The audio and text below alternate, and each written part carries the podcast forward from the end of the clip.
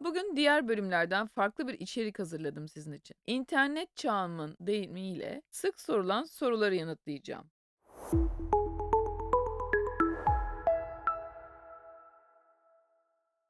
Google'da sorduğunuz her soruya bir yanıt veriyor fakat aldığımız yanıtların büyük bir kısmı ne yazık ki yetersiz ya da yanlış. Bugün paylaşacağım bilgileri Gazi Üniversitesi Sağlık Bilimleri Fakültesi Beslenme ve Diyabetik bölümünden Profesör Doktor Gamze Akbulut'un Beslenmede Popüler Sorulara Bilimsel Yanıtlar adlı kitabından derledim. Yani hepsi bilimsel araştırmalara dayanıyor. İlk önce mucizevi besin var mıdır? Siz de şu sebzeyi yersen kanser olmazsın, bu meyveyi yersen hastalanmazsın gibi pek çok öneri duymuşsunuzdur. Sözü edilen bu mucizevi yiyecekleri zaman zaman iyi olmak veya hastalanmamak adına tüketiyoruz. Ancak hastalığa iyi gelen mucizevi bir yiyecekten söz edemeyiz. Her besinin sağlık için yararlı etkileri vardır. Ancak net olarak söylenebilir ki anne sütü hariç mucizevi hiçbir besin yoktur. Lütfen internette çıkan, haberlerde çıkan, mutlaka bunu yiyin, hastalanmazsınız, şundan da tüketin gibi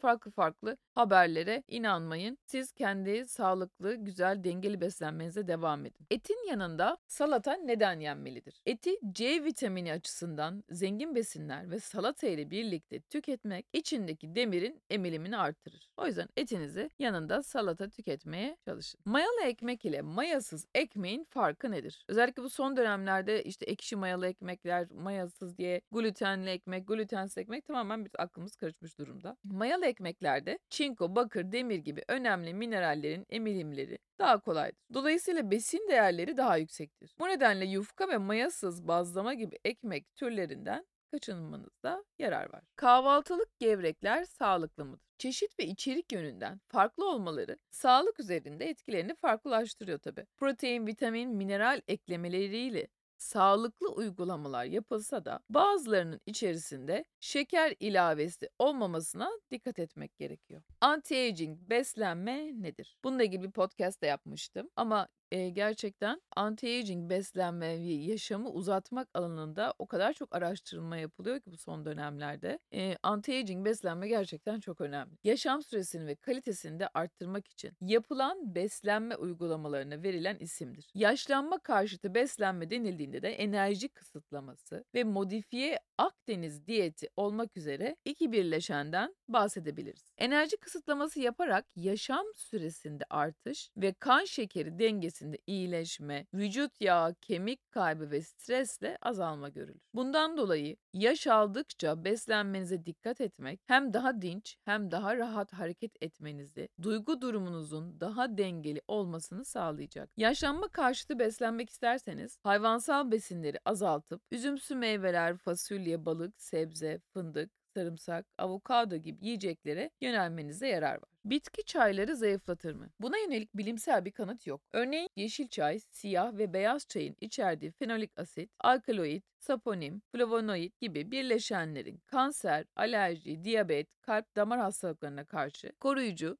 bağışıklık sistemini güçlendirici etkileri olduğu biliniyor. Günde 2-5 kupa yeşil çay tüketiminin sağlığa olumlu etkileri olduğu araştırmalarda bulundu. Ancak uzun dönemde kilo kaybına yol açması ile ilgili bir kanıt bulunamamıştır. Kiraz sapı gibi bitki çaylarının vücutta ödemi azalttığı gözlemlenmiştir. Ancak çay içerek kilo kaybedeceğinizi düşünüp içerisinde ne olduğunu bilmediğiniz çayları lütfen tüketmeyin. Özellikle bu son dönemlerde bir sürü reklamlar oluyor veya aktarları gidip çeşitli otlar, bitkiler tüketilebiliyor ama size iyi gelip gelmediğini bilmiyorsunuz. Bazıları çarpıntı da yapabilir. Özellikle bu son dönemlerde birkaç arkadaşımda da rastladım. Açlık otu. Yani psikolojik olarak belki size iyi gelebilir. Belki başta e, yediklerinizi o belki atıştırıyordunuz, onun yerine açlık otuna döndünüz. Ama bu yalnızca açlık otundan zayıflamış ya da zayıflıyor olduğunuz anlamına gelmeyebilir. Başta belki küçük bir ödem attırabilir ama yalnızca açlık otuna ya da çeşitli otlara güvenip lütfen kilo kaybedeceğinizi düşünmeyin. Çünkü orada aslında bir sürü minerallerinizi de kaybediyor olabilirsiniz. Bütün gün onu içerek ve ondan sonra hayatınız boyunca bu şekilde içemeyeceğiniz için ondan sıkılıp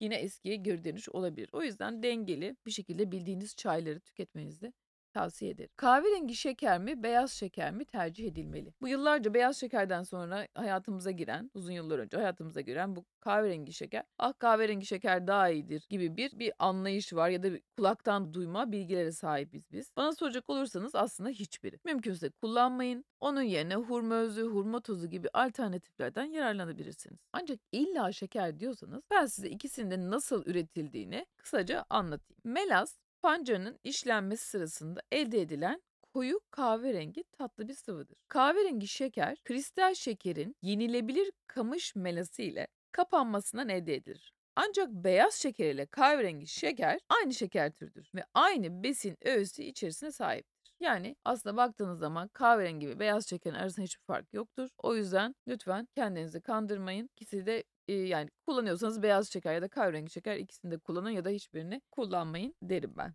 Sabah aç karnına limonlu su, sirkeli su içmek zayıflatır mı? Şöyle suyun besinlerin emilimi, taşınması, sindirimi, vücut ısısının kontrolü ve atık maddelerin vücuttan uzaklaştırılması gibi birçok önemli fonksiyonu var. İçilen suyun sıcak, ılık veya soğuk olmasının vücut yağ kütlesinde değişim oluşturacağına dair bilimsel bir çalışma bulunmuyor. Tabii aynı şekilde limon, sirke, maydanoz, elma, tarçın gibi besinleri ilave ettiğimizde herhangi bir değişim olduğu görülmemiş. Ancak su içmekte zorlanan kişilerin tatlandırılmak ve içilen su miktarını arttırmak açısından işe yarayabilir ve tavsiye ediyorum tabii ki. Ama bununla birlikte maydanoz ödem atıcı bir özelliği olduğu için ya da sirkenin Vücudun tabii ki mikroplardan ve midenize hani iyi gelen sirkeler var, gelmeyen sirkeler var. Çok aşırı mide problemimiz varsa tabii ki aç karnına sirkeli su içmeyi tavsiye etmem. Ama tabii ki vücudumuza çeşitli faydaları olur. Ama dediğim gibi yine aynı şekilde bunu içmeye başlayıp kilo vereceğim diye düşünmeyin. Bu yalnızca hepsi birer yardımcı faktör. Ama ben kendim özellikle yaz aylarında su içmek ya da hep su içmekten sıkıldım ve alternatif bir şey aradığım için suyumu tatlandırmak için yazları kavun kabuğu atmayı çok seviyorum. Sanki böyle kavun yermiş gibi bir tat oluyor. Mutlaka tavsiye ederim size de. Glutensiz diyet sağlıklı kişilerde uygulanabilir mi? Önce glutensiz diyetin ne olduğunu biraz hatırlayalım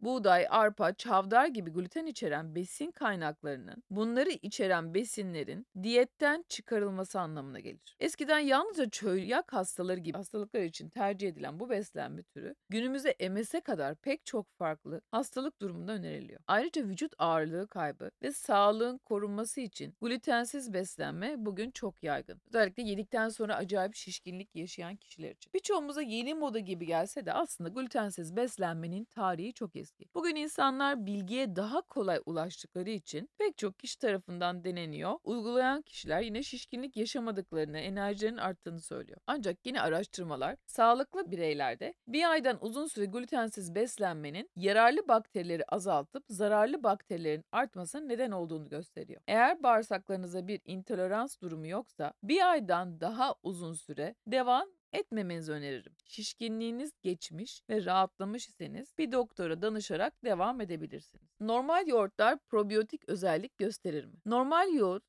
bakterilerin mide asidine, safraya, pankreas enzimlerine dayanıksız olduğundan midede canlı olarak kalamazlar. Bu ihtimal zordur. Bu nedenle gerçek probiyotik bakteri olarak kabul edilmezler. Normal yoğurt zayıf probiyotik özelliklere sahip. Beslenme, yiyecekler ve vücudumuzun nasıl çalıştığı ile ilgili birçok araştırma yapıldı ve her geçen gün yenileri de ekleniyor. Henüz bilmediğimiz ve zamanla yenilerini keşfedeceğimiz yöntemler, diyetler olduğuna inanıyorum. Bakalım ileriki yıllarda bizi neler bekliyor? Beslenme ile ilgili merak ettiğiniz konuları, yanlış olduğundan şüphe ettiğiniz bilgileri ve aklınıza takılan soruları duygusal nokta beslenme Instagram sayfamdan bana sorabilirsiniz. Teşekkür ederim.